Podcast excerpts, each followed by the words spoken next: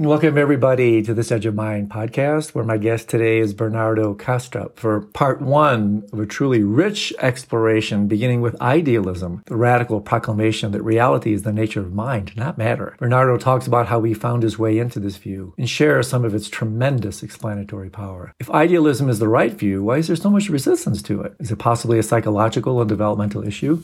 And why is the standard view of materialism so bloody wrong? We then turn to the nature of the transpersonal mind. Is it benevolent in nature? Bernardo then talks about dissociative identity disorder as a powerful analogy for dissociative alters, or the generation of the self in the personal mind. He then elaborates on the wonderful image of a whirlpool and its relationship to the stream, or mind at large. Is death really nothing more than the dissolution of the whirlpool back into the stream? Bernardo says that we really have nothing to fear at death, because at the end of the altar is not the end of the world. Death is not the reduction of consciousness, but its radical expansion. Where does contraction and fear fit in all this? And how about spiritual practice? What is healthy versus unhealthy contraction? We then talk about the relationship between the conscious and the unconscious mind, and where metacognition fits in. What's enlightenment in terms of the conscious and unconscious mind? See for yourself why Bernardo is causing such a stir in the academic, scientific, and spiritual community.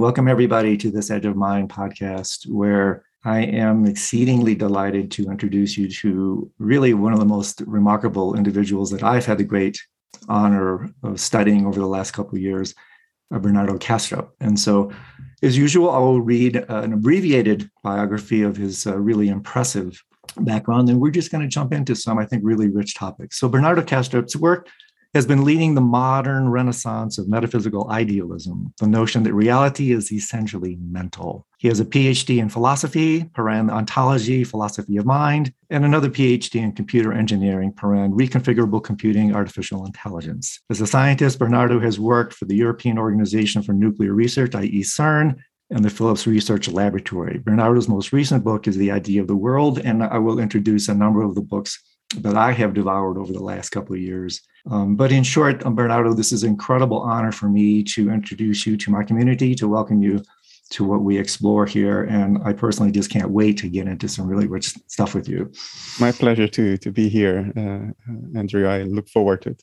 Yeah, so I wanted to just share just a tiny bit of the impact of your work on my life over the last year and a half or so since I was introduced to you, and then send this into your court and have you elaborate on some of the extraordinary ideas, discoveries, insights that you had. And I think one of the challenges really is you cover so much material at such a depth that to me, when I went through it, it's like, oh my gosh, what do we really emphasize? And so I will convey to you what I think is the most critical, impactful material that I've studied. But then I very much want to share, to invite you, like, what is your principal message? What do you really want to try to convey? But briefly, I consider you a modern day kind of Nagarjuna. Nagarjuna was one of the greatest of all the Indian philosophers, logicians, especially in the world of Tibetan Buddhism. He's been a monumental force. In fact, as you probably know, a big influence on Carlo Rovelli. When he was finally introduced into Nagarjuna's work, he was kind of blown away, because here was an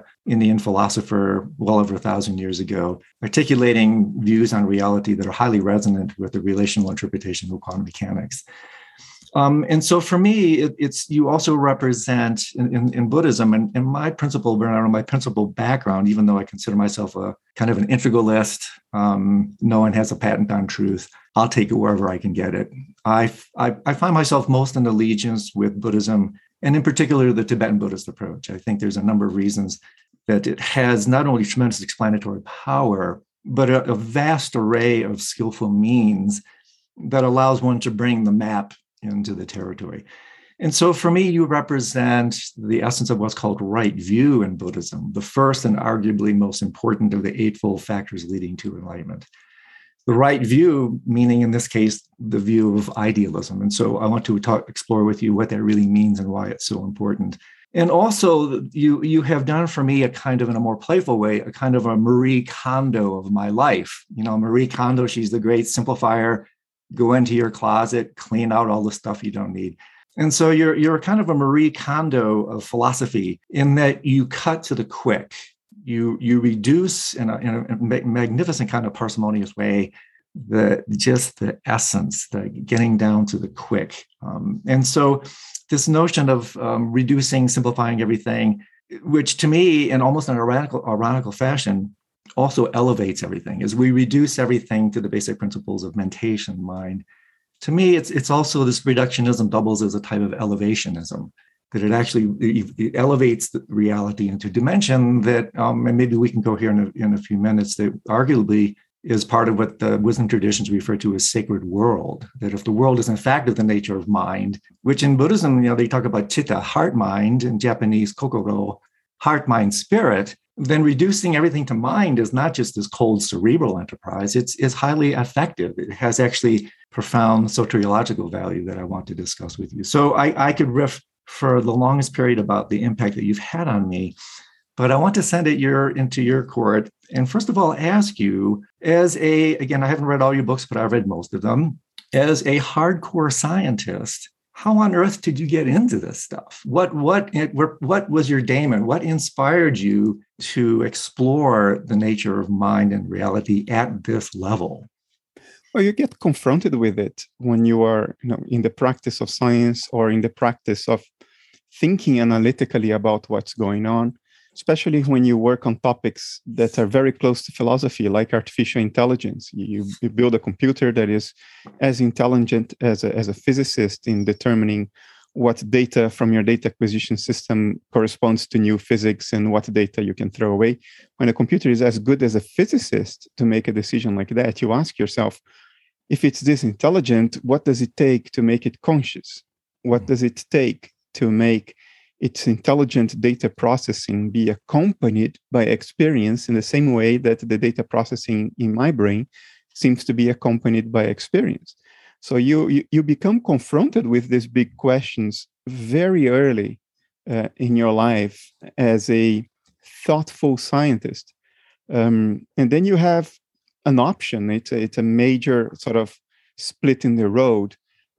You can compartmentalize the questions that are naturally raised and put them in a neat drawer and say, well, I don't need to address them right now. Greater people than me probably are working on them. So I'll put them in that little drawer. I will assume a working hypothesis, which is that mind is epiphenomenal or secondary or derivative of material arrangements. Even though that assumption leads me to impassable walls, I will just stick to that assumption as a working hypothesis and I will go on doing science. That's one option. The other option is you say, well, I cannot maintain a narrative in terms of which to relate to nature, to the world, to other people, if it's becoming clearly obvious to me, very obvious to me, that it's an untenable narrative. I can't cheat myself to that level. And in my case, this wasn't even an option. I just am constitutionally incapable of deceiving myself to that level. I can't let go of the bone of a fundamental question that doesn't have an answer. It stops me sleeping. It stops me, interacting spontaneously with the world. So very early on in my 20s, I was confronted with that. And it took me several years to sort of take a few steps back until the point on the road right before I took a wrong turn. And I call it a wrong turn because it's an alley with no exit. It takes you nowhere. You face a wall, like the hard problem of consciousness or the combination problem of panpsychism. So you trace your steps back until the last wrong turn and you figure out what your options are and you revise your hidden fundamental assumptions. And that's what I did. And once things were sort of stable in my mind and I felt an intuitive kind of confidence that I was on the right track. Then I started writing about it, and it's not the confidence that you get at some point is not really conceptual confidence. Mm-hmm. It's a kind of a felt confidence that is not thought. It's not conceptual. It sort of sinks into your very being and the way you sort of resonate with the world. And it comes in the form of a little voice in the back of your head saying, this is it. And your intellect is going like, well, how can I be sure that this is it? There are dozens of other hypotheses that I cannot discard. And how can I be sure? I mean, I'm just a monkey that has been thinking on this rock for 20 odd years. And my species has been thinking for only 30,000 years. Yesterday, the blink of an eye ago, how can I be confident of anything? And you think you are writing, maintaining your doubts. And then that little voice hears this. And at the end of this discourse, it says, but I'm on the right track. It's a sort of a very perennial, quiet, but firm voice. And it's something you just know. And then I started writing about it. And it's really, this suggests to me, Bernardo, right away, one of the really elegant things about your work that the Indic traditions refer to, again, as the three wisdom tools or the three prajnas, which is basically hearing, contemplating, meditating, or listen, contemplate, meditate, where fundamentally, in my languaging, this is a kind of a Gnostic pedagogy, where fundamentally there are different forms of epistemology, right? Different ways of knowing. And on one level, you're already suggesting this kind of hybrid, if that's the right term, approach to knowledge, that on one level, yes, there's this intellectual bandwidth that would be at the level of hearing or contemplating. But then you also seem to intimate that there's a deeper visceral, somatic, intuitive understanding that somehow, if I might, don't let me put words in your mouth, but there's some type of interesting intuitive resonance that takes place when you're working with concepts that are so resonant with reality. In fact, I would argue that's the real art of contemplation, working, massaging intellectual material that is so resonant with reality that it collapses into reality. And then you know that is a type of intuitive homecoming. It's just like you seem to suggesting. It's like, this has to be true. But for people who may not be so familiar with your work, maybe give us, this is a long elevator ride, give us the elevator pitch. And this is not easy to do because, again, of the enormous scope and depth of what you write about, but you've been pinging a couple terms that some of my listeners may not be that familiar with. Hard problem, the combination problem. And then underlying the whole thing, of course, is this kind of narrative of idealism. So maybe tell us a little about, give us your elevator pitch before we go into the deep end of the pool about what is the hard essence of your view and your work. Okay. There is obviously a world out there beyond my individual mind, beyond your individual mind, beyond individual personal minds. There's obviously a world out there. The mistake materialist makes, and therefore our culture makes, is to say not only is that world beyond our individual minds, that world is other than mind as a type of existent. And this is a sort of a second but arbitrary step that goes into the slipstream of the first statement, which is very reasonable and empirically driven. There is a world outside, and it doesn't matter whether I like it or not. The world does what it does. It doesn't seem to care about my fantasies, my wishes, my fears. So there is obviously a world beyond our individual minds, but it doesn't need to be beyond mind as a type of existence. We can easily conceive of mental stuff that's not ours. I grant to you that you have thoughts. I can't access them. They are objective from my point of view. But they are thoughts, they are mental stuff. In essence, they are mental types, a mental type of existence, so to say. So by the same token, one could say there is nature out there, an objective natural world that presents itself to me on the screen of my perception as what we call matter. But in and of itself, outside its representation in my cognitive apparatus, that natural world is mental. It's not my mind, it's not your mind, but it's mental in and of itself. And what we call matter is just what those mental processes look like when measured and displayed on the screen of perception, which is our internal dashboard to navigate the world. And if you do this, if this is how you approach what's going on, you will notice that many of the impossible problems, insoluble problems philosophy faces today just disappear. The hard problem disappears because the problem of the hard problem is trying to reduce qualities or mental stuff to pure abstract quantities or material stuff. If you don't have to make that reduction because the world is now mental, then the hard problem disappears. Now what you have is there are mental processes out there, objective from your point of view, that interact with your own mental processes, your cognitive processes. And out of that interaction, the qualities of perception emerge. So what you have is mental stuff modulating other mental stuff. Your perception is mental. The world out there is mental. That mentality of the world modulates your perception, which is mental. There's no hard problem involved. You can apply trivial reductionism.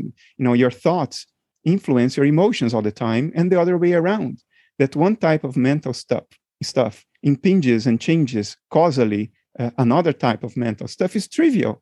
It's happening in our own minds all the time. I'm just saying this happens beyond our individual minds. There is mental stuff out there that impinges on our perceptual apparatus and modulates the mental stuff we call the colors of the world we see, the melodies, the textures, the flavors, and so on. So this to me is so blatantly obvious on one level. Perhaps that's why it's so difficult to see. It's in a certain way it's hiding in plain sight.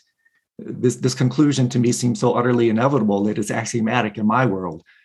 But it's not axiomatic in most of the world, especially in the academy and in the scientific community. So, Bernardo, this is a really important question for me. Why such fierce, almost violent resistance to this view? Because it's so parsimonious, it's so in resonance with reality, it has so much explanatory power, it has so much soteriological value and power. It's the greatest description of mind and reality that I think one could ever derive. Why on God's good earth is there so much violent resistance to this view? Because people have become, due to our culture, they have become unable to understand the word mind as a category of existence, as opposed to something that is private to a living being. Every time most people hear the word mind, they immediately make this association with a living being. Mind is something that exists inside a living being.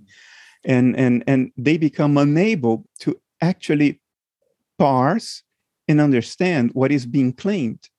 Because for them, the word mind means this individually circumscribed cloud of something inside a living being's skull or something like that. So people don't even hear what the hypothesis is. Yeah. They think they heard it, but what they heard is their own inner and wrong interpretation of what is being said. They didn't hear what is actually being said. That's one reason. Another reason, Andrew, frankly, is trivially psychological. Yes. Our intellectual elite arguably has formed around the mid of the 19th century. Before that, it was the royal elite. The bourgeoisie, came around mid 19th century, and the intellectual elites, as we understand them today, formed in the second half of the 19th century. They are largely committed to a kind of realpolitik metaphysics, which is they think that they are the elite, the only few people who are strong enough to face the dreadful facts in the face and acknowledge them.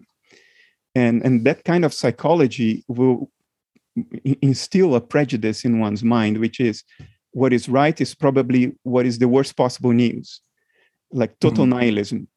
So, and they are psychologically committed to that. And if you become a spokesperson for science, even though you're not quite a scientist, because you're not practicing science, you're only talking about it, and there are several of these people in the world today, very famous, you become invested in this position. So a threat to a materialist metaphysics becomes a threat to your ego, to your profession, to your self-image, to what you think others' images of you are. That's a second reason. And a third reason is something so glaringly obvious that we don't see anymore, which is materialism in the second half of the 19th century has taken off the table the greatest fear of mankind, of humankind throughout our history, which is the fear of what you will experience after you die. Mm-hmm. In Christian terms, are you going to go to hell? This one fear has driven human cultures and civilizations for thousands of years. It has been used to control people. Even in Europe in the Middle Ages, has been used to control people. The church would control people based on this fear. And materialism has taken that off the table in one fell swoop. Mm. It says, you experience nothing after you're dead. All of your problems, all of your anxieties, your depression, all of your suffering is guaranteed 100% to come to an end in a point in a not too far future. And if you can't bear going even to that point, you can do something and get there immediately. You can kill yourself. And then all of your problems, all of your suffering is over. That has had a psychological payoff that is difficult to overestimate, maybe impossible to overestimate. Yeah. The problem is it came attached to a huge price, which is nihilism. It has taken meaning out of life. So it has taken our biggest anxiety off the table, but it has taken the meaning of life off the table as well. Yeah. And we replaced that with Epicureanism and consumerism, which are strategies that work into your 20s, maybe your 30s, but then they stop working for most thinking people. And then, you have the epidemic of depression that we have today. Yeah, I would argue that they're really sophisticated forms of distraction therapy fundamentally, right? And so let me throw this your direction, Bernardo, because I think this is such an extraordinarily important point. Would it be fair to say, when I look at this issue, to me, it seems to be a developmental issue. And by that, what I mean is that I look at ego as an arrested form of development. Also, another way to define it is as exclusive identification with form. And so when we look at an idealistic world, the echolocation is gone. We operate in the world through a type of psychic echolocation, constantly pinging off a seeming other, really in a way to locate sense of self, because they co-emerge. You can't have self without other. And so in an idealistic world, there's nothing to press against. There's no place for personal identity. So I would argue at a deep fundamental level, there's a fear of death even here. In Buddhist language, the fear of inherent emptiness. And in fact, I would say further that our literally secondary point here is our fear of death is actually an inauthentic secondary fear. The fundamental fear, it's basically a fear, let's put this issue of non-existence as far away as we possibly can. What's farther away than death? Completely unfair to this phenomenon of death, which is neutral. So fundamentally, it's a secondary fear born of avoidance of the authentic fear that fundamentally we don't exist right here and now. We're fundamentally empty of inherent existence right here and now. And so to me, it seems like one fundamental reason is psychological. And this creates a tremendous hornet's nest in terms of hierarchies, because then it tends to denote a type of dominator hierarchy. That if in fact we're saying this is a form of arrested development, then you introduce the notion of dominator hierarchies. But one way to solve that is replace that with what are called actualization hierarchies. That we can work with a hierarchical approach through an idealistic medium in order to really transcend not only matter, but transcend the self-sense. So is that a fair thing? Does that land with you as well? That even underneath it all is this fundamental fear of our inherent non-existence that's so powerful, the fear of the truth of emptiness, that we literally freeze the world into in our image. It's like a perverse King Midas effect. We're constantly transforming the world into our version of gold, which is solid, lasting, and independent, the very characteristics of the ego structure itself.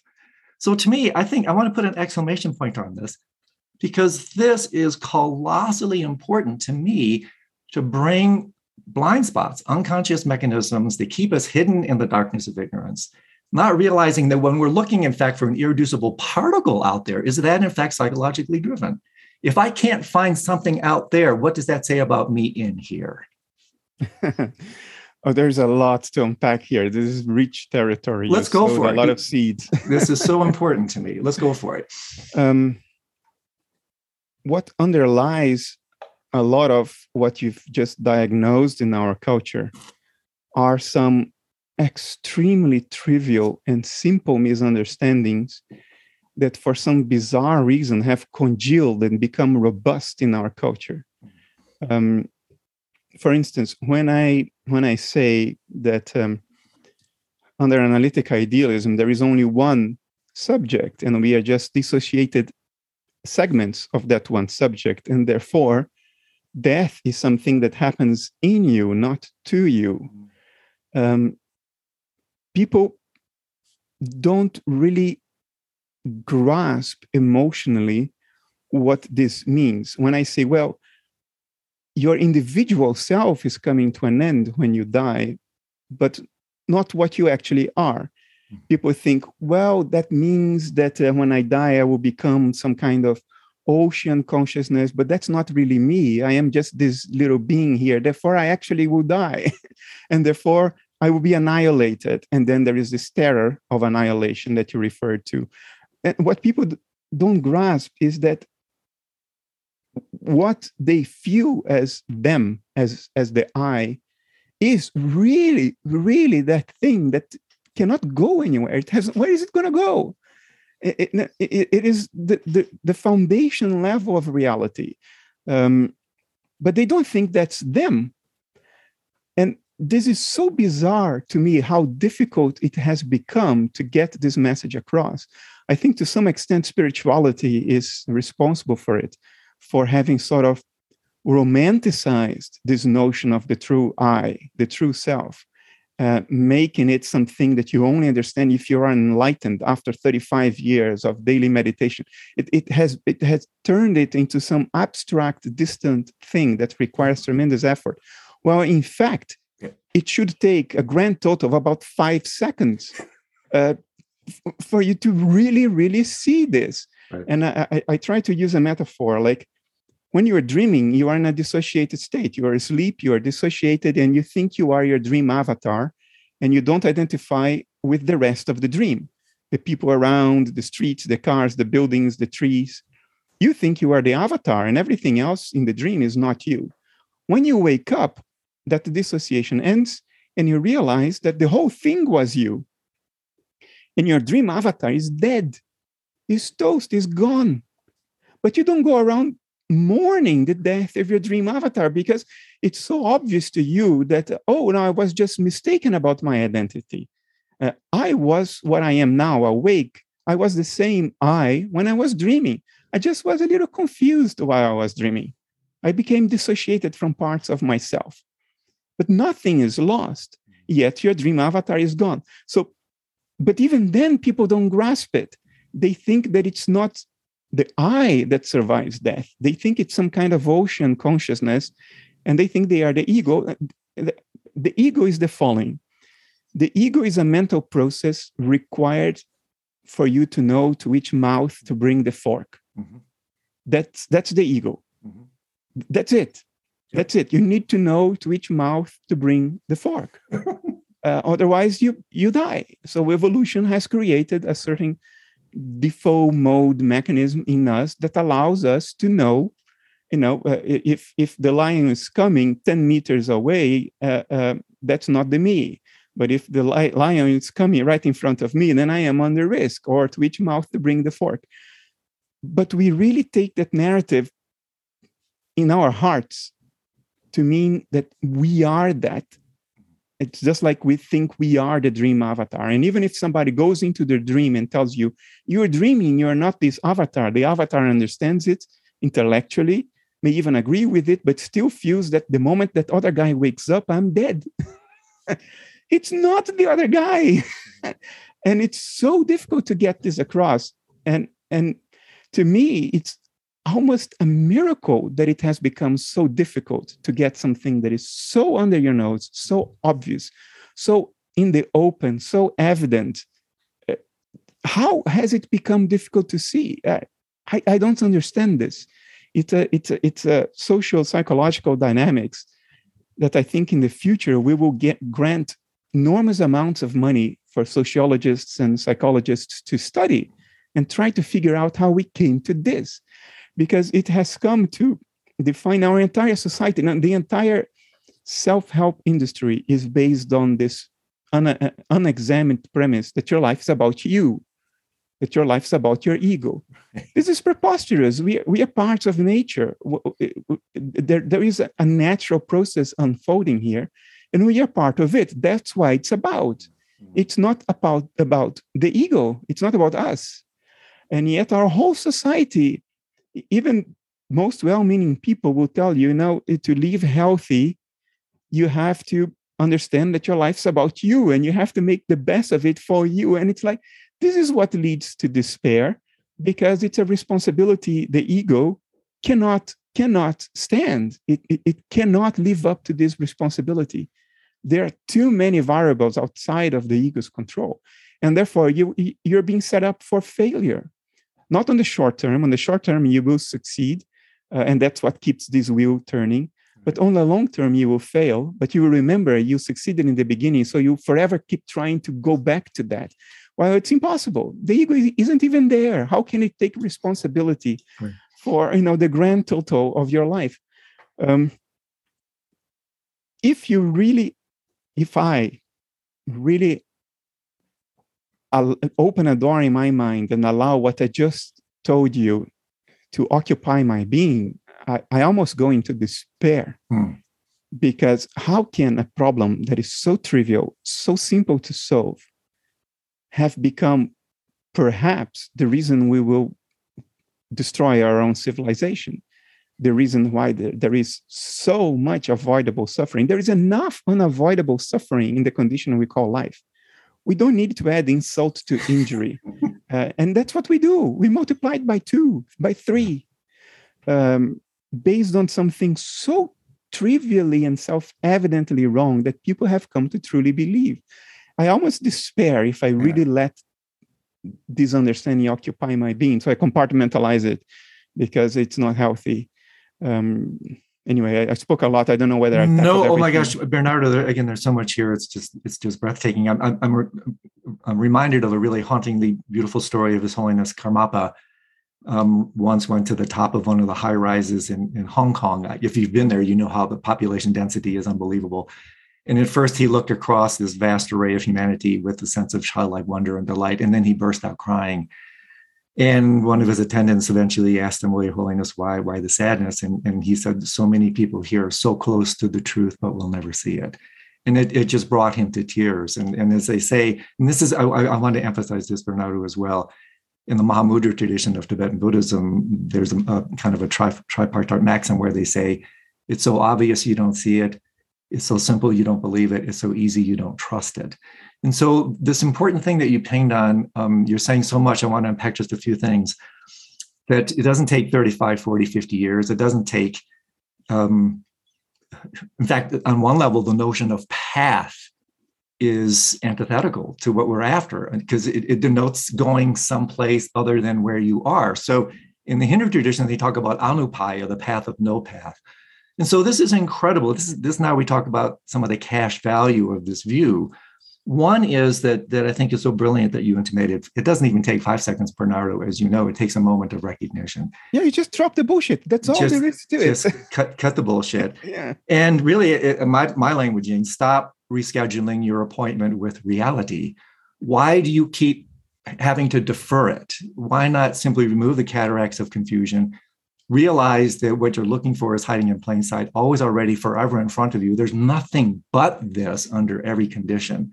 So really the very act, Trungpa Rinpoche once said, striving is the only obstacle. Actually trying to attain something that you actually have, the whole notion in this case of psychospiritual path, that impulse itself sets you off in the wrong direction. So fundamentally what you're saying here, without me putting words in your mouth, that the contemplative traditions assert is one word summarizes the entirety of not only a complete spiritual path, but arguably then also a good death. Open, relax. That's it. You're simply already bathed in this radiance of mind. And so one thing I wanted to come back to here that is so important, you're pinging out some really important terms. You briefly talked about dissociation, dissociative alters. This is such a contribution in your work So talk to us, if you would, a little bit, Bernardo, about this absolute brilliance of working with dissociative identity disorder as an incredibly powerful iterative display of what's happening phenomenologically in mind at large. Because when I first read that, I said, oh my gosh, this is one of the most articulate, succinct descriptions of what creates this thing called samsara, the world of convention, conventional conditions existence that I've ever come across. So talk to us a little bit about that, because I think it's an incredible contribution that kind of starts to tie in and wrap some of what we've already discussed. So analytic idealism solves or avoids a lot of problems by postulating that there is only one mind in nature. There is only one field of subjectivity. It's not a mind like yours. Yours is an evolved primate mind that took 4 billion years on the surface of this rock to develop the higher level mental functions that you have and I have. But mind stuff or subjectivity, pure subjectivity, there is only one field of it in the whole of nature. If you postulate that there are fundamentally separate fields of subjectivity, you run into the so-called combination problem, which is that there is no coherent way to conceive of how fundamentally separate fields of subjectivity could combine to form a seemingly unitary higher level field of subjectivity. So you avoid all kinds of difficult technical problems by saying there is only one mind in the whole of nature. But then you face the following problem. If there is only one mind and I am it and you are it, how come I can't read your thoughts? How come I don't know what's happening in China? How come I don't know what's happening in the galaxy of Andromeda? It's only one mind, right? Now, it turns out that there is one empirically proven process in nature that does exactly this in one mind. The mind of a person suffering from severe forms of dissociation, which now goes under the name dissociative identity disorder, or DID. It used to be called multiple personality disorder. The mind of one person fragments into seemingly disjoint centers of awareness, each one of them with their own personality traits, set of memories, inclinations, predispositions, and perspective into the world. And we have known this clinically for 200 years, but there was always a doubt that people might be faking it, which was kind of a ludicrous given the number of people exhibiting the symptoms. But strictly speaking, you could still say people are faking it. But since the advent of neuroimaging at the turn of the century, we now know that no, this really happens. There are identifiable patterns of brain activity that correlate with actual dissociation, in which actors cannot do by pretending to be dissociated to themselves. This study was done in the Netherlands. There was a study done in Germany in 2015, a woman with different alters or alter personalities. Some of them claimed to be blind, even though the woman was sight capable. A neuroscientist had this brilliant idea to instrument her with an EEG cap and measure her brain activity in the visual cortex, while a blind alter was in executive control of the body. And lo and behold, there was no activity in the visual cortex. And when the host personality would take control, executive control again, then normal activity would return to the visual cortex. In other words, dissociation not only exists, it's literally capable of making you blind to what is right in front of your open working eyes right now, let alone make you blind to what's happening in the galaxy of Andromeda and each other's thoughts. So the hypothesis is the following. We take this dissociative process, which we know empirically happens in nature, and we extrapolate that one level higher. So not only human minds can become dissociated, but the universal field of subjectivity can become dissociated as well. And in the same way that dissociative processes in human minds look like something under a brain scanner, there is an appearance, there is a defined appearance. Dissociation in the universal mind also looks like something. What does it look like? Biology, living beings, life, metabolism. Life is what dissociative processes in the mind of nature, that underlying field of subjectivity, look like when observed on the screen of our perception. This is what life is. It's the extrinsic appearance of intrinsic dissociation. And if Bernardo is a dissociated alter of the mind of nature, then from his inner life, Bernardo can't know what's happening in the galaxy of Andromeda, or can't know your thoughts, because there are dissociative boundaries in between that do exactly that. And Bernardo's dissociated inner conscious life looks like this, what you're seeing right now, Bernardo's body. That's what the body is. And the end of the body, death, is then the end of the dissociation, the thing the body is an image of. So it's a reassociation to this one mind of nature. That's the hypothesis. And what some people have claimed in the spirit of criticism was that the alters in the mind of a person with DID don't see each other, can't shake hands, can't club each other over the head, while you and I see one another and we can shake hands. So the analogy breaks, right? No, it doesn't break, because what you have to keep in mind is that for the mind of nature, there is no outside world. The mind of nature is the sum total of what there is. So to compare that with the human mind, you have to compare that to the endogenous inner life of the human mind.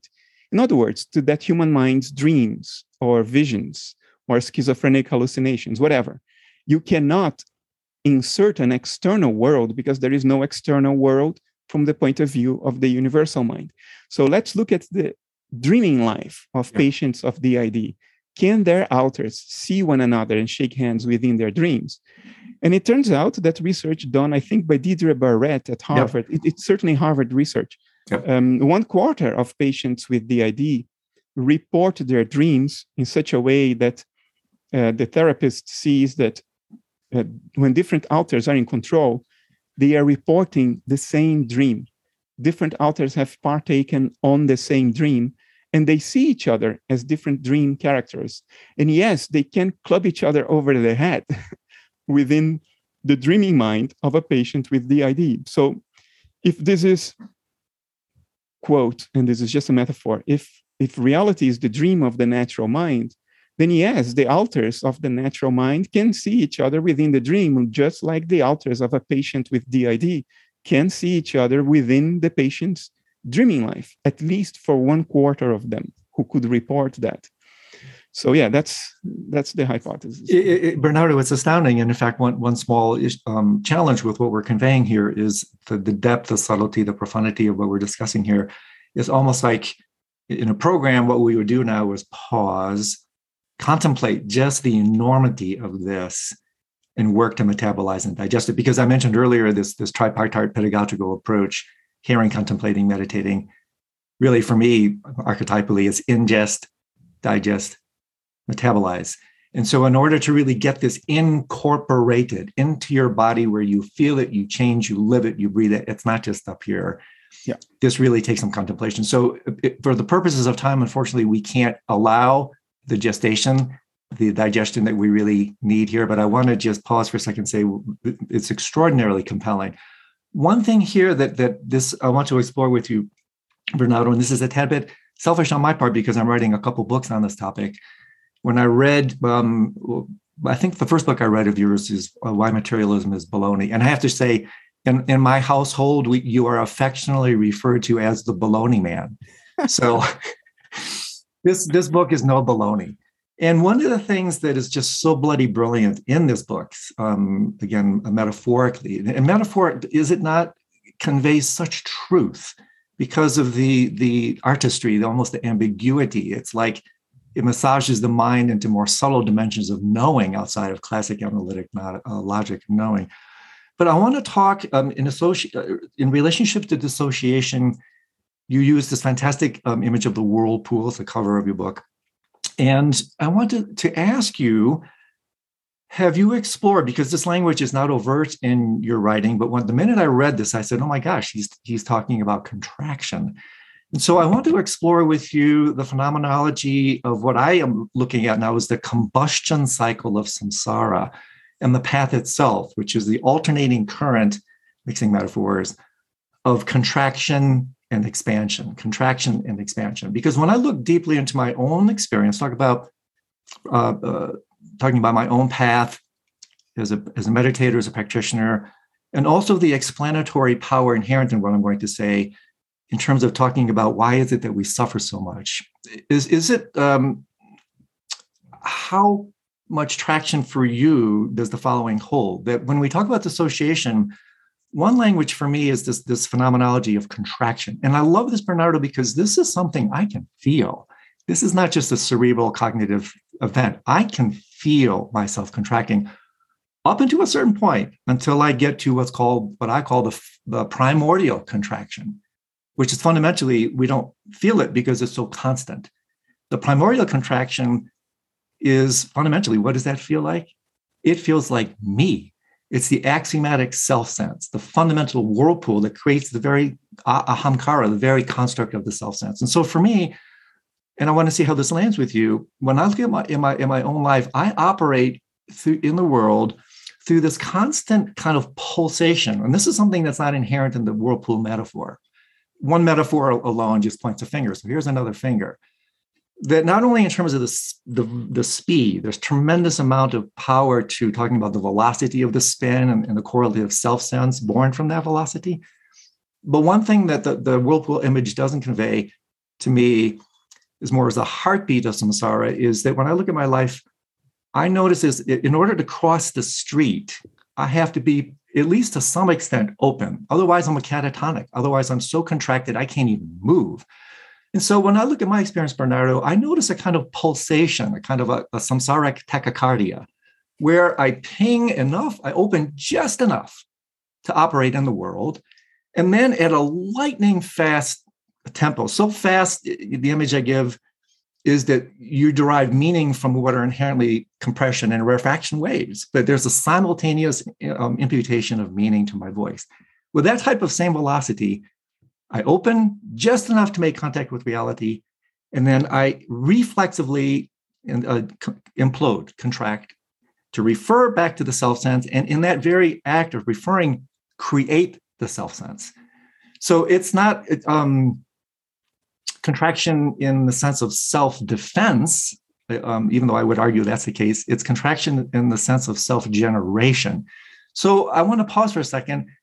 How does this work or land with you? And have you thought about, does it work in your intellectual and also experiential field to talk about how we operate in the world through this kind of pulsation of openness, contraction, and its relationship to the dissociative image and the whirlpool? So I know I threw a lot of noodles on the wall here, but to me, this is really important because it has not only explanatory power, really, to me, this can profoundly alter the way we relate to suffering, because our suffering is in direct proportion to the reified nature of the contraction and its ubiquity, its omnipresence, how often we're constantly pinching ourselves and looking elsewhere for the prick. We're the prick, right? So anyway, I throw a lot of stuff out there, but I want to explore this with you somewhat selfishly because I'm actually exploring this and writing about this myself. So please.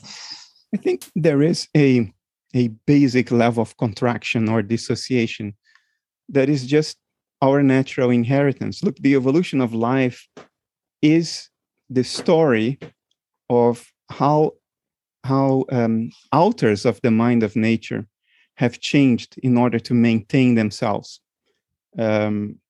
as long as possible in a dissociated state. That's what evolution does. And we use different language to talk about it. We say, life on planet Earth evolved in order to favor traits that are helpful to survival and reproduction, traits that are helpful to fitness. Well, I would say the same thing in another language. Alters have been evolving in such a way that alters that can maintain their dissociation for longer are the ones that survive. Alters that have the innate psychological disposition to maintain themselves dissociated, those are the alters that have survived, that have made it until now, 4 billion years later, since the beginning of life on this planet. So I think we shouldn't go and beat ourselves over the head because of that level of contraction, because that's what characterizes the human condition. Mm-hmm. We evolved to be psychologically invested into a basic level of contraction. Because if you don't have that mental disposition to maintain that basic level of dissociation, you will not care about crossing the street on a red light because if a truck runs over you, so who cares? So we have evolved over 4 billion years to have that innate psychological disposition to maintain a basic level of contraction. The problem is that we make it a lot worse on the account of culture. Culture makes it a lot worse than it needs to be because it has separated us from the broader dynamics of nature. To put it in very, very simple terms, culture has led us to take ourselves way too bloody seriously. We take ourselves too seriously, way too seriously. Yeah. Now, even some of it is understandable because of our false accounts that culture provides us with and that we believe without further examination. And one of them is the following. One of them is the culturally bound belief, which is very, very strong, that the end of your altar is the end of your world. Mm-hmm. Because you see, we are the carriers of reality as far as we are concerned. The whole universe is something that is carried on the reality of my mind. If my mind is not there, then my universe is not there anymore. So death has this psychological flavor induced by culture, that death is not only the end of you, it's the end of your entire universe. It's the end of your entire reality. Yep. And something very deeply ingrained in our natural minds tells us unequivocally that this cannot be the case. It's absurd. It's impossible. And yet another part of our minds, ego-related, culture-bound, tells us, well, but obviously that is the case. And then you have this unbearable cognitive dissonance, which some people mistake for fear of oblivion. I don't think it is just fear of oblivion. It's a deeply ingrained cognitive dissonance. It's not that fear, oh my God, I don't want that to happen. It's the following, that cannot be. And guess what? Indeed, it cannot be. It's bullshit. Now, you're trying to marry irreconcilable things. You have a culture-bound story that is absolutely and utterly nonsensical, but you're invested in it. You believe it. People have been telling that to you since you were 2 years old. And there is something in you rooted in nature, because we are part of nature, that when you throw that little story on those roots say nonsense. Of course not.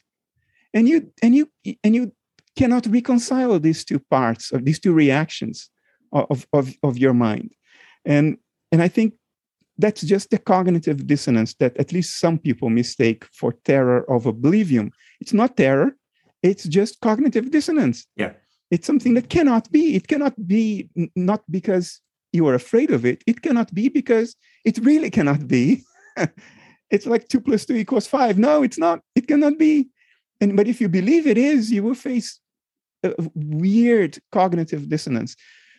The end of the ego is not the end of your world, which is the world. It cannot be. And you know it cannot be. And if you just accept that, indeed, it cannot be, culture is wrong today, just in exactly the same way that has been wrong all along. You know, we think that our ancestors were just silly. We patronize them. We think, oh, they were inferior, they were silly. So they came up with these silly stories like the earth is flat, or Newton came up with this silly story that there is this invisible force acting at a distance that he called gravity. We know better today. We are not that silly. We know that what's really going on is that the fabric of space-time is bending and twisting. And we think that we finally got it wrong. Everybody else before us, over 12,000 years of human civilization, everybody else got it wrong, but we have gotten it right. No, we haven't. You know, future generations will look back and will say, those guys were not just silly, they were crazy. I mean, this story of materialism is so illogical and empirically contradictory. How come they really believed it? I bet with you there will be grants given for people to study in academia how we could have bought so fully into such a desperate amount of bullshit that is our metaphysics, mainstream metaphysics today. people would try to figure out how on earth this happened. Well, Bernardo, if we survive long enough to even get to that point. And so that's the reason why it's not laughable. Otherwise, it would just be hilarious. It would be a divine comedy if it wasn't such a tragedy. And this begs immediately, again, the cash value, as Williams James puts it, of what you're doing here. That, and I want to return to some of these. This is not armchair philosophizing. Not only does it have a tremendous explanatory power, it actually has this salvation, this salvific approach. You know, this can really help us get through this extraordinary blindness, myopia that's fundamentally destroying the world. But just a couple of things before I come back to that I think is so important. That this thing called ego, first of all, it's not a thing. It's a form of development. So I keep coming back to this developmental approach to things. That I mean, was it Hegel not based? Summarizing Hegel, could you simply say one way to work with this is what we're talking about is transcending but including the ego, that you still have it. You always have recourse. Like when I go from age 10 to age 11, I don't kill age 10. I transcend but include age 10. And so in a certain way, this view is also very important because as we work with transpersonal, transegoic explorations, you're not killing something. First of all, there's nothing to kill. It's just an illusion. You're simply transcending, but including going beyond. You always have recourse to act as the 10-year-old if you want to communicate to others at that level. But the view from above is a little bit better. So the other thing here that is so important to me, Bernardo, again, in terms of cash value, you've suggested this a number of times, but I want to get back to it more directly in relation to contraction, openness, and death. Because to me, one of the most dazzling aspects of your work, and I work a lot in thanatology and approaches to death and dying, because I see it not only as a very powerful way to work with suffering in the world, but also there's the fundamental narrative of the spiritual path. As I've come to understand it, it's just death in slow motion. Dying before you're dying, releasing the whirlpool, releasing the contraction, dissolving it into the stream before you're forced to do so. So talk to us a little bit more about how this view, right view, is a total game changer when it comes to this thing called death. That if we can de-reify death, see it for what it really is, that if the world is made of heart, mind, spirit, whatever term you want to append to the ineffable, then there's no place you can go that is not mind. There's no place you can go that is not heart, mind, spirit. And so talk to us a little bit more about the dissolution of the whirlpool back into the stream, the opening of the contraction into fundamental openness, and then perhaps our inability to relate to that degree of openness, that therefore then as a reflex contracts us back into what form? I think death is the name we give for the end of the dissociative process, a reintegration of our mental inner life into a broader cognitive context that is always there, but cannot be accessed through direct introspection because we are dissociated. And the proof that we are dissociated is metabolism. Metabolism is what that dissociated process looks like. So from that perspective, death is not the shrinking or the end of consciousness. It's precisely the opposite. It's an expansion of your field of awareness that becomes less dissociated and eventually perhaps not dissociated at all. It's a remembrance.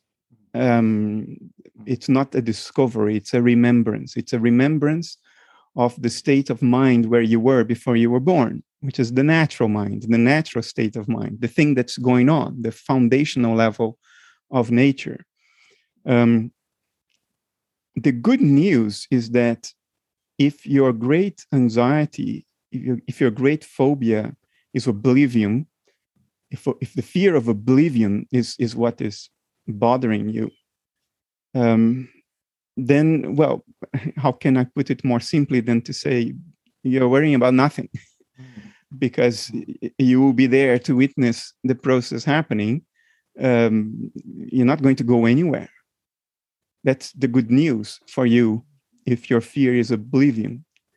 If you are like me, that's the bad news. You're always there. There is nowhere you can go. And you will always be experiencing. And there are rooms in the palace of mind where experience doesn't feel good at all. And that too is part of nature. And the fact of the matter is we don't know which rooms we are going to visit in the process of death or after death. We don't know. So if you are like me, you're more fearful. I am more fearful now than I was when I was a materialist, because for some reason, I'd never bothered too much with oblivion. There was too strong a part of my mind, very deeply ingrained, that knew that it couldn't be. How could my death mean the end of the world? Can't possibly be.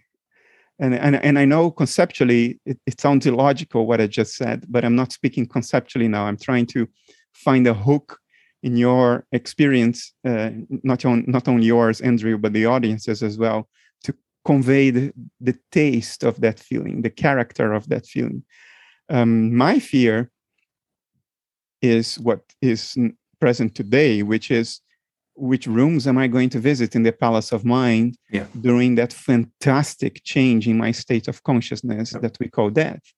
And if psychedelics provide a good model of death, which they do, because psychedelics significantly reduce brain activity, they don't increase brain activity anywhere in the brain, they only reduce. All psychedelics studied using all brain imaging techniques we have today, the result is very consistent. Psychedelics are a model of death because death ends your brain metabolism. Psychedelics reduce it significantly, but then you can come back to tell the tale. And whoever has done deep, high-dose psychedelic trips know that there are some rooms in the palace of mind you don't want to be. And if you ask me, do I feel certain that when I die, I will experience that process in a positive way? I would say, no, I don't feel certain. I have some training in ego dissolution. I don't bother with ego dissolution anymore. It's a very natural process to me. It's a natural process to everybody, because when you fall asleep, your ego dissolves. Allowing yourself to fall asleep at night, that surrender of your ego to something non-egoic, that's ego dissolution. We experience that every night. But with psychedelics, you experience that more explicitly because you remain awake during the entire process. For many people, that's terror, pure terror, sheer terror, that process. For me, it was first time, but now I experience that as pleasure. What I find terror is the re-entry, is the reconstitution of the ego. Yeah. I find it devastatingly claustrophobic. It takes me 48 hours to be functional in the world again. If I have had a deep psychedelic trip, I haven't done it in years, but if in the past, if I would have a deep psychedelic trip and return, that return process, I experienced that as nothing short of absolutely devastating. You're crushed. The feeling of claustrophobia is so overwhelming that it's hard to breathe. That's not going to happen when I die, because there is no re-entry. And the ego dissolution, I think I will ace that one, no problem. But even after your ego is dissolved, if there are rooms in the palace of mind that are tough. You know, the psychedelic community has drawn some maps, and there are some rooms we refer to. Well, I'm not part of that community really, but I know, you know, the language. And there is a room referred to as the meat grinder. And I'm not going to explain to you why it has that name. It has nothing to do with meat, and it has nothing to do with grinding. It's something that is ineffable, way beyond words. But if I have to put words to it, those are the right words.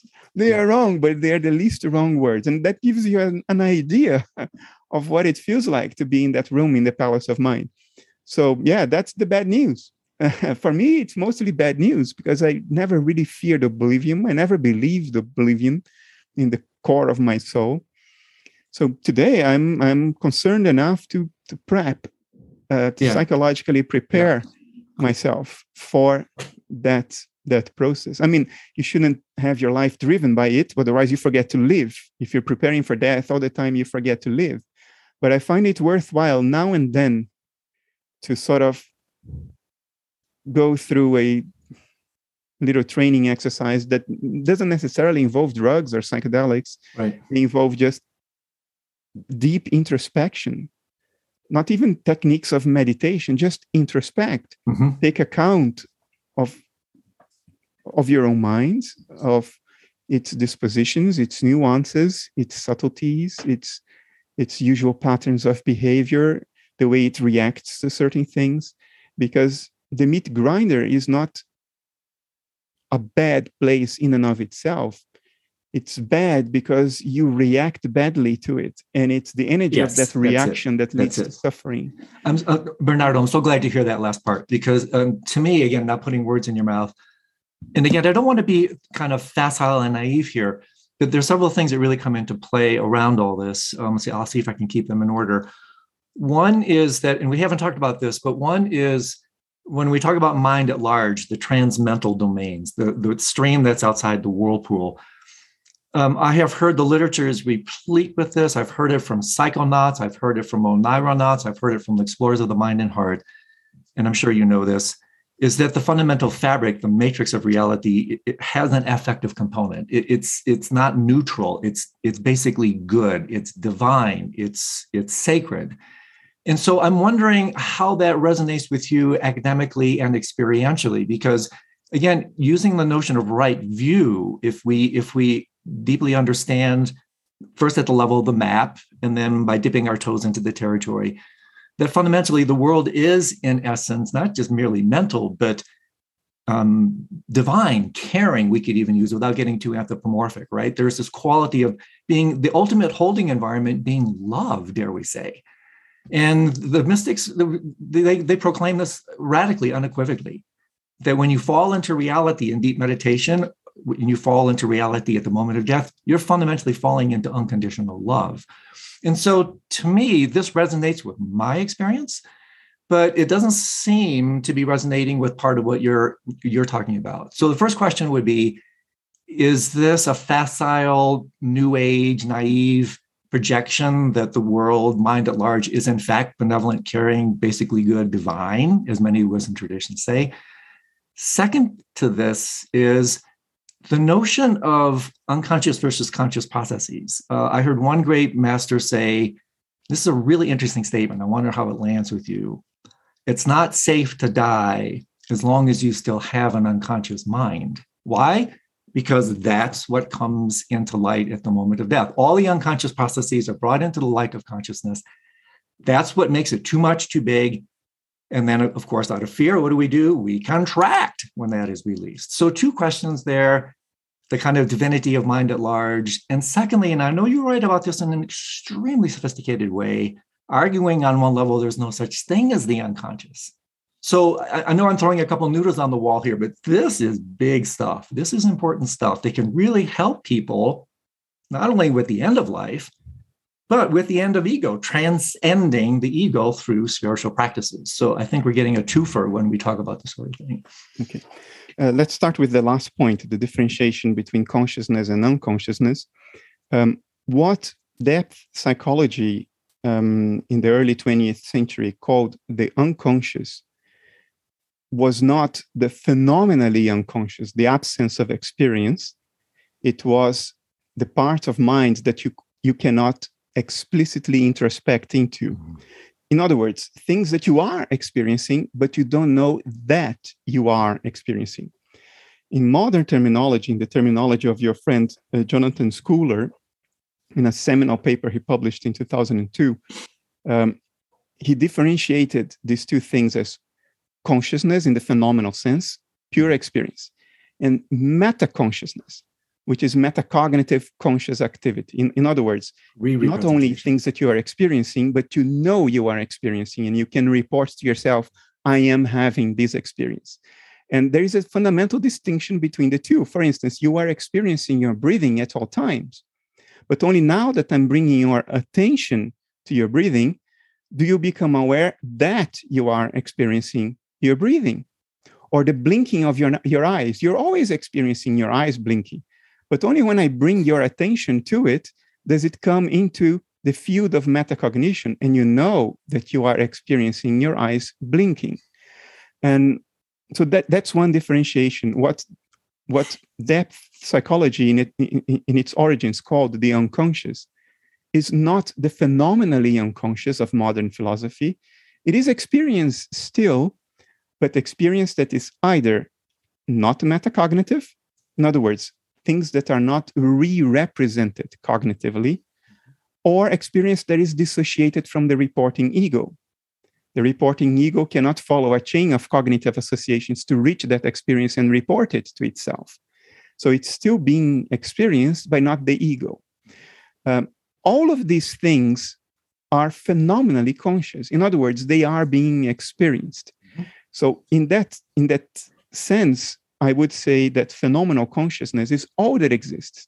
There is nothing that is not phenomenally conscious in some segment of the universe. But we may have experiences in us, in our individual minds, that we cannot report to ourselves because we are not metacognizant of them. Therefore, we don't know that we are experiencing them. So many people carry trauma, pain, regret, anger, that they are not metacognitively aware of. And yet they are experiencing the pain, they are experiencing the anger. But if you go to them and say, are you angry? They would say, no, I don't feel anger at all. Nonsense. You are feeling angry, but your ego cannot access that anger metacognitively. You have a false account of your own experiences internally. Or it's stuff that your ego is fully dissociated from, which happens in like childhood trauma. People can become completely dissociated from. It's not only something that they cannot introspect into because of the inability to re-represent those contents of experience, but it's something they are utterly dissociated from as a self-defense mechanism, an ego defense mechanism. So I agree with the spiritual teacher you referred to, that if we could be fully associated with all the contents of mind, personal and transpersonal, and become metacognitively aware, or in other words, metaconscious of all the contents of mind, both personal and transpersonal, then there is absolutely nothing to fear at death, because there is no new territory. You know the territory. No surprise is going to be sprung on your face. You're not suddenly going to face your repressed demons, your dissociated past, your regrets, your anger, your ghosts, your anxieties. No. There is no surprise. You already integrated them all in the field of associated meta-consciousness. I would agree with that. But the question I would raise is this humanly possible to do? I think the mind has a depth that is inconceivable to the ego. And I suspect, I may be wrong, I'm not arrogant enough to pronounce myself correct, but I suspect intuitively that a human being that thinks that they have become acquainted metacognitively to every aspect of their minds, personal and transpersonal, I think they are fooling themselves. Mm-hmm. I think the pit of nature has a depth that is inconceivable to the monkey mind. Can I say something right here? Sure. Because there's, again, one of the challenges for me is you're saying so much that is so rich. I could interrupt you at the end of every sentence, but I'm trying to be a good patient host. How your understanding of Buddhahood, enlightenment, how does that fit in here? Because on one level, again, we're circumambulating so many incredible topics, right? When we talk about idealism, for instance, is that synonymous with enlightenment? Is it synonymous with non-duality? Is it synonymous with Buddhahood? And so one thing that comes to mind with me here, Bernardo, let me see how this lands with you, is a very provocative definition of meditation in the Tibetan language, GOM, which translated fundamentally to become familiar with. So meditation is actually the process of familiarization with two fundamental things. First, the via negativa, becoming familiar with who you are not. I am not this self-sense. I am not this ego. I'm not my form. I'm not my body. I'm not my thoughts. Anything that I can append the label mine can't be me. It's something I possess or mostly possesses me. So we become familiar with that, disidentify, differentiate, not dissociate, differentiate from that, kind of back into the truth. And then the second part of the path, that's, you could say that's one half of the path, dying to the false sense of identity. The second half of the path is same, becoming familiar now with who you really are. And that's the big question. Like, what is that fundamental, irreducible heart, mind, space that is truly you? That fundamental, complete familiarity is Buddhahood. And so I would cautiously argue, and again, this is something to throw into your court, is this one way to actually talk about Buddhahood, just this full incorporation, full familiarity with every spectrum of mind at large and, you know, kind of the release of the individual self-sense. So you develop this true level of omniscience. Is that pipe dreaming? Is that hypothetical? How does that relate, again, academically and to whatever extent experientially with your understanding of full awakening, Buddhahood, enlightenment? Well, I don't know what Buddhahood is because I'm not there. I don't know what enlightenment is because I'm not enlightened. I have suspicions and prejudices. Would that do? Good enough for me, far away. Your suspicions, prejudices, and conjectures are extraordinarily provocative to me. So away. I think there is something that is completely realistic and factual, which may go under the name of enlightenment sometimes. Mm-hmm. But it's rather trivial, which is drop the bullshit. It's not difficult. You may make it difficult by some incredible acrobatics of mind, but it's not. It's right under your nose. It's right there. So if that goes under the name of enlightenment, then yeah, that happens. But I don't think that entails or implies a complete metacognitive acquaintance with the depths of mind. That's a whole different ballgame. Now, if what is meant by enlightenment is a complete acquaintance, metacognitive acquaintance with all the contents of mind, personal and transpersonal, then I suspect it's a fairy tale. I suspect it's not possible while we are in... And why would that be? Because I think metabolism is the image of a dissociative process. So for as long as you are alive, by empirical observation, you are dissociated from much of what's going on. And to become reassociated with that, is it possible? Yes, but the image of that becoming reassociated with that would be your metabolism ceases and you're dead. Yeah, because it's too much. And you're not coming back to tell the tale. So I suspect that if enlightenment is taken to be this full metacognitive acquaintance with the full depth of mind at a universal level, I don't think it is possible for as long as we are in this dissociated state that we call life. That's very interesting because in the traditions, again, I speak a little bit more with conviction in the Buddhist tradition, perhaps this is what they're suggesting when they talk about the difference between nirvana and parinirvana.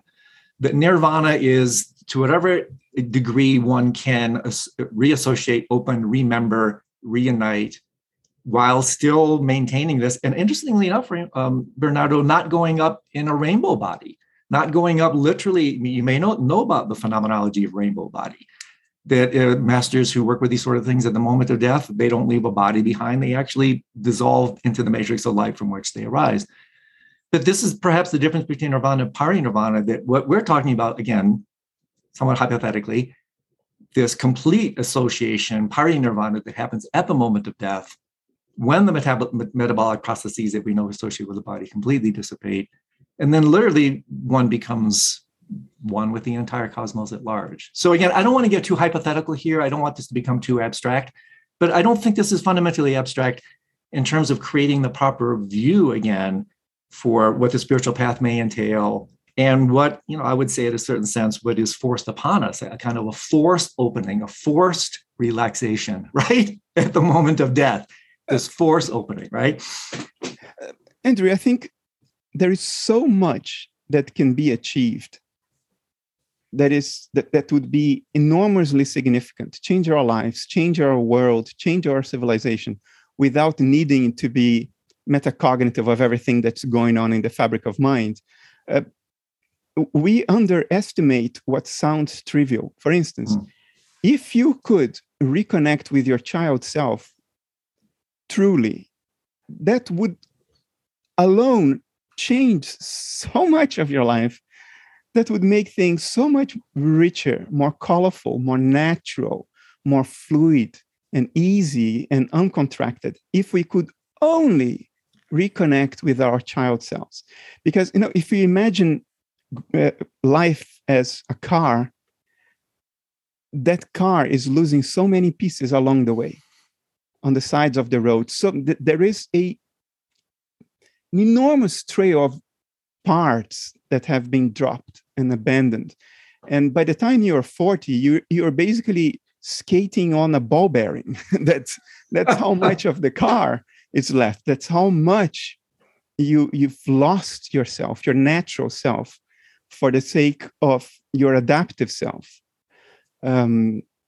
Because that's what you learn from the culture. You need to adapt to the circumstances of the world. So you lose yourself in that process in order to be well adapted to the challenges of life, which, of course, all those strategies are maladaptive in the second half of life. They are adaptive only in the first half of life. So if we could only drive back, pick up the parts and reassemble the car, and we are talking only about your individual mind. We are not talking about the mind of nature and, you know, Buddhahood and Nirvana. That alone would have such a massive change in your state of being. To be your natural self requires so much less effort and pain than to maintain your adaptive self in place. And your life becomes so much more colorful and deep and rich, because suddenly you see nuance and subtlety again. All that stuff that you've become completely blind to because of the cataract of your adaptive self, that alone would change you, and by concept, and in turn would change the world. That one thing alone would change the world. To just be your full natural self. That's all. That's it. Yeah, you know? Yeah. You're looking for nirvana to stop your suffering. Well, you can stop 75% of your suffering just by being your natural self, because your natural self knows that your life is not about you. Your natural self flows with the flow of nature, spontaneously, with the flow of nature, with the flow of instinct.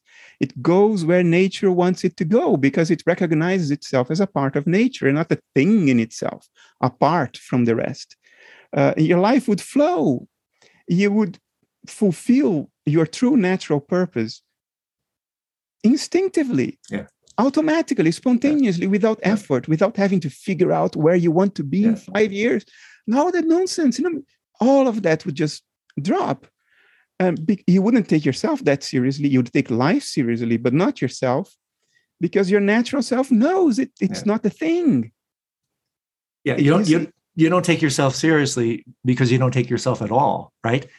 That's a fundamental mistake. And honestly, wouldn't it? I love this, Bernardo, because really, to me, what it suggests is to be fully human. Maybe that is to be Buddha. Maybe that's it. Well, I wouldn't go as far as to say that to not take yourself seriously.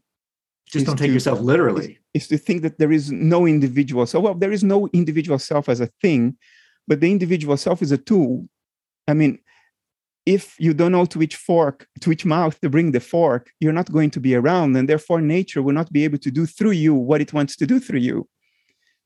You see? Totally. The narrative of the individual self is useful. Yep. The problem is when we edify it, when we take it to be something it's not. And reify it. There is a usefulness in the rhythms of nature for the recognition of an individual mind, because that individual mind, for it to continue to exist, it needs a roof over its head, it needs food on the table, it needs to preserve a minimum degree of safety, and needs to have a minimum number of resources with which to express itself in the world. And the ego is like the maintenance guy. Yeah, it's the thing that maintains the tool, so nature can use the tool. Yeah. So it's not nothing. It's not something for you to get rid of. You will be serving no one. You wouldn't be serving nature by doing that. But keep in mind, the ego is there for maintenance purposes alone. It's not there to tell how to use the tool or for what purpose to use the tool. And your natural self, your child self, knows that instinctively, not metacognitively. It doesn't know that, it knows it, but it acts in the spontaneous knowledge of it. And then you skate through life easily. Yes, exactly. And you will still suffer, because when you lose a loved one, it's natural to suffer.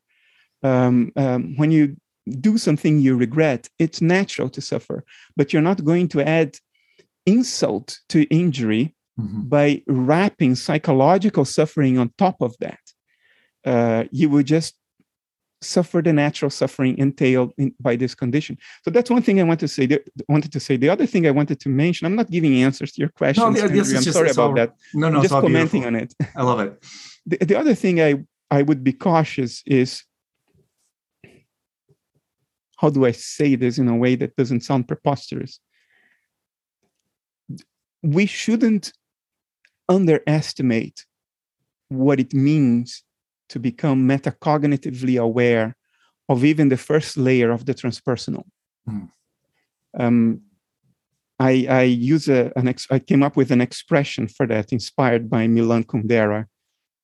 It's a feeling I describe as the vertigo of eternity. I was just going to say that. Exactly. I just reread that this morning. What a fantastic, please elaborate. Beautiful. How can I even elaborate on that? We don't have language for that. We don't have shared experiences to build a dictionary with anchored meanings that it's terrifying. It's absolutely terrifying. It's something you will instinctively and automatically recoil from. Because if you're fear of heights, imagine infinite height. If you're fearful of heights, imagine infinite height. And at the same time, and that's why it's a vertigo. Milan Kundera, he said, vertigo is not only the fear of falling. Vertigo is the desire to fall. And if you have vertigo, you know what that means. Vertigo is when you feel the pull of the depth. It pulls you down. It makes you want to jump. And you don't want to jump, but it makes your body want to jump. And I feel it in my crotch, that pull down. It's like a part of you is right there ready to jump, and it will jump. And that's what causes the fear. Right. And that's Milan Kundera's description of vertigo. So the vertigo of eternity is the terror of eternity, of the infinite, allied with the pull of that. It pulls you in. It wants you to go in. But this is. Don't let me interrupt you, but I am going to. This is so profound. There's so much here. But Bernardo, isn't it the case that? And again, this is something that I work with in my experience. When I feel the vertigo, it's like, there's so much to say here. Trungpa Rinpoche said it so beautifully once. The bad news is you're falling through space without a parachute. The good news is there is no ground. So it's only if there's a sense of referentiality born of the residue of the contractive self-sense, I would argue that is in fact what creates the vertigo. That is, in fact, what creates the terror and the fear. There's still a residue of reference. How does this relate to me? Well, it doesn't. And therefore, that very contraction which generates that fear also generates the self. They're synonymous. And therefore, I would say that the reason there's still vertigo and fear is because there's still a residue of the self-sense. That when that experience is related to without reference, it's like they say in the Mahamudra tradition, when the mind is free of reference point, contraction, this is Mahamudra, the awakened state. When one has become familiar with that, enlightenment, the unsurpassable, has been achieved. So does this resonate with you academically and doctrinally, experientially, that the vertigo, the fear, the terror is still revelatory, that there's a self-sense still there? It's someone who could still have that fear and vertigo. The dissolution, in fact, is then not complete. It is possible.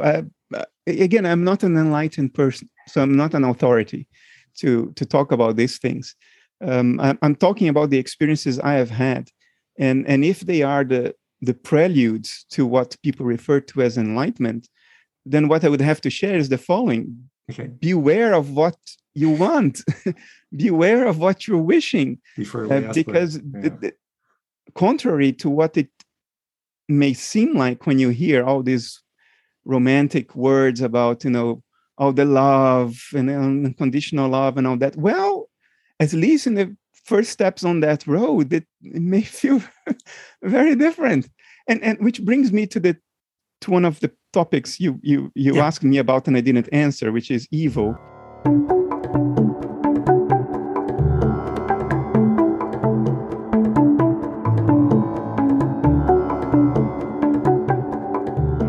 With that, I'm going to leave you hanging as we conclude part one of our conversation with Bernardo. Join me again for part two as we continue to explore a host of compelling topics.